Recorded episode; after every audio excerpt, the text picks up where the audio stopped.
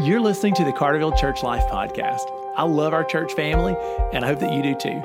Our goal is that the episodes of this podcast would keep us connected and focused while we're scattered for our week on missions together. I hope that you're blessed by what you hear today. Hey, Carterville Church family. Jeremy Stroh and Corey here with you.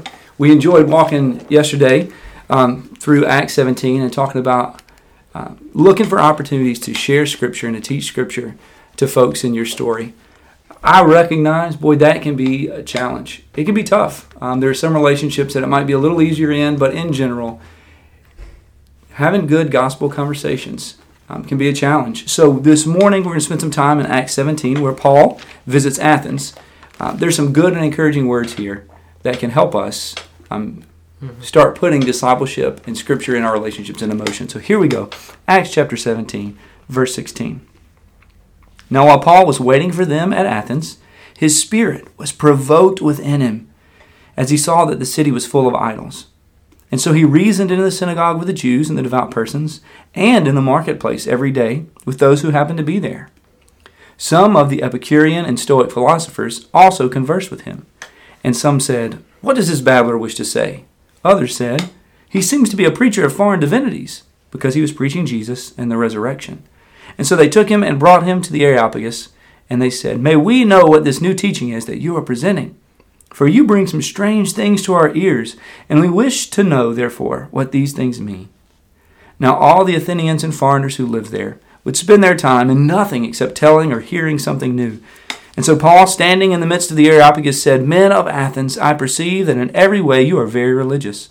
For as I passed along and observed the objects of your worship, I found also an altar with this inscription to the unknown God. What therefore you worship is unknown, this I proclaim to you. The God who made the world and everything in it, being Lord of heaven and earth, does not live in temples made by man, nor is he served by human hands as though he needed anything, since he himself gives to all mankind life and breath and everything. And he made from one man every nation of mankind to live on all the face of the earth, having predetermined allotted periods and the boundaries of their dwelling place that they should seek God in the hope that they might feel their way toward Him and find Him. But He is actually not far from each of us, for in Him we live and move and have our being. As even some of your own poets have said, for we are indeed His offspring. Being then God's offspring, we ought not to think that the divine being is like gold or silver or stone, an image formed by the art and imagination of man. No, the times of ignorance God overlooked, but now he commands all people everywhere to repent, because he has fixed a day on which he will judge the world in righteousness by a man whom he has appointed. And of this he has given assurance to all by raising him from the dead. And now when they heard of the resurrection of the dead, some of them mocked him, but others said, We will hear from you again about this. And so Paul went out from their midst, but some men joined him and believed, among whom also were Dionysius the Areopagite, and a woman named Damaris and others with them. So we see Paul reaching out to a big group here, three different groups. We see Jews, we see God-fearers, we see people in the marketplace, and philosophers.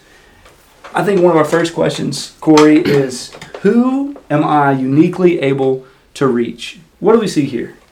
Well, first, you know, we want to understand that God equips us to uniquely reach people around us. Mm-hmm. Um, I think it's when you think about the grand scheme of how God designed His church, His bride. It's a beautiful thing.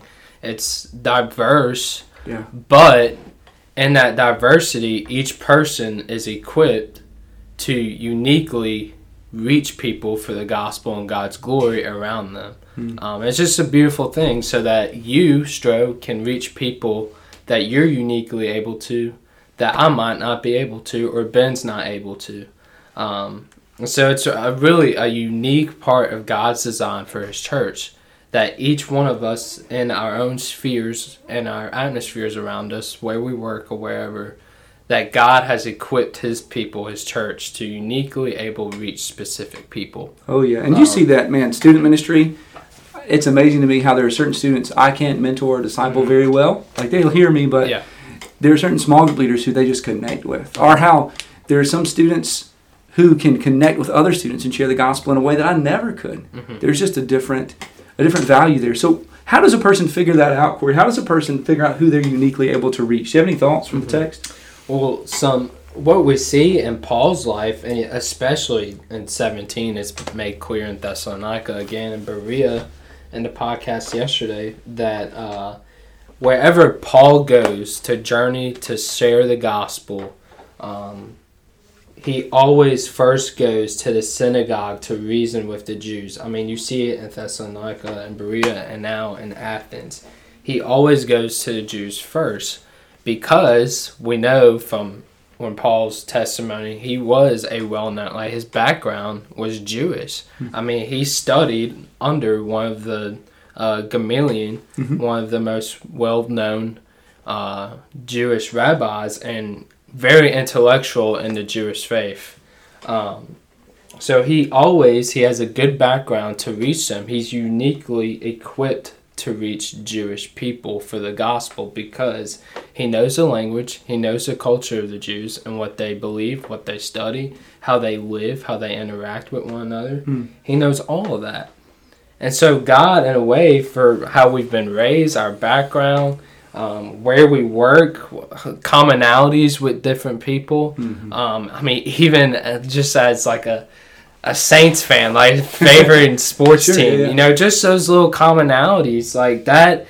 Those little things present a doorway to have gospel centered conversation if we're intentional with it and we recognize mm. that God has equipped His people to uniquely reach others around them. Yeah. So our first question this morning uh, that we want you to think about who are you uniquely able to reach? Who do you have things in common with?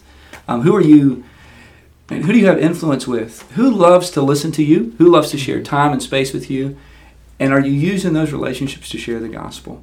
Uh, who do you work with? Who do you laugh with?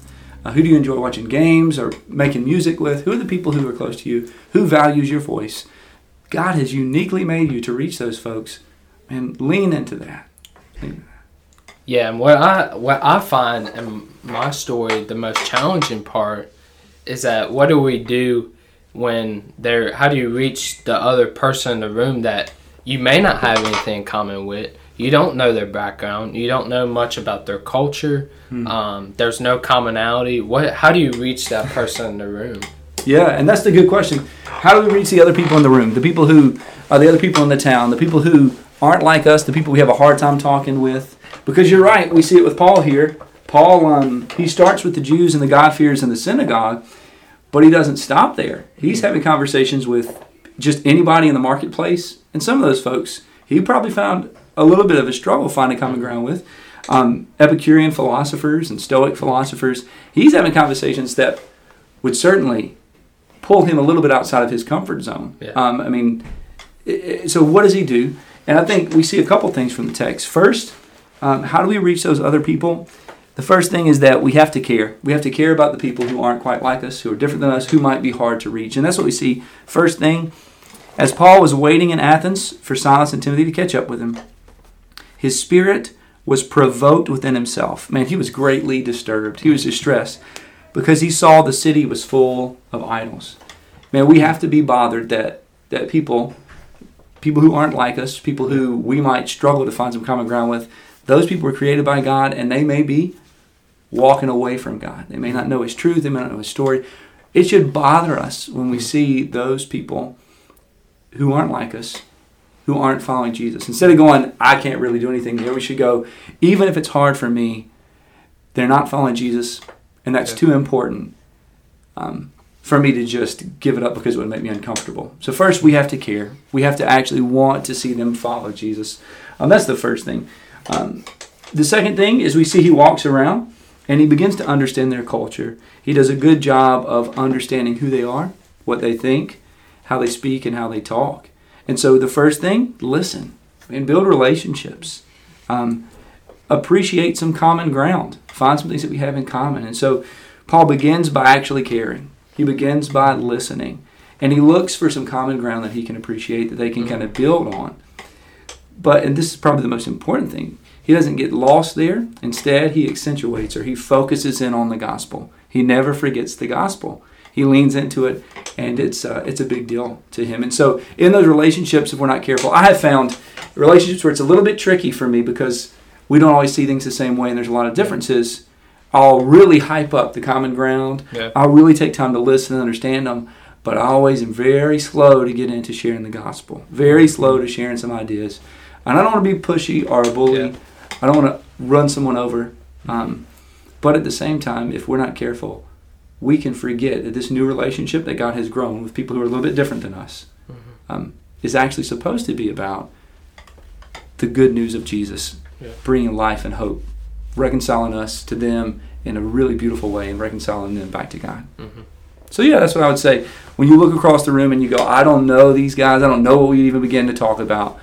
Okay, um, I would say pray, care enough to go over and have a conversation, listen, find some common ground, and then don't forget that at some point you're going to want to ask them, "Hey, what do you know about the gospel? What do you believe about our God?" Um, and to really bring that conversation to its most fruitful place, which would be the love of God and His plan to redeem the world. Yeah, and I pray for our church family and our people at Carterville that man, we recognize God's heart for mankind, uh, that He desires that all man would come to repentance to Him, to salvation through Jesus. Um, whether that is the person that you work with, that you have a ton of in common uh, with and similarities with, or it's that person across the street, your neighbor that you're very different, your culture is different, the music that you listen to is very different. But either way, I pray that our people would recognize God's heart and that we would strive to be intentional, have conversations with both. All right, well, we're praying for you today that God will use you to reach out and share the gospel with others. Thanks for being with us.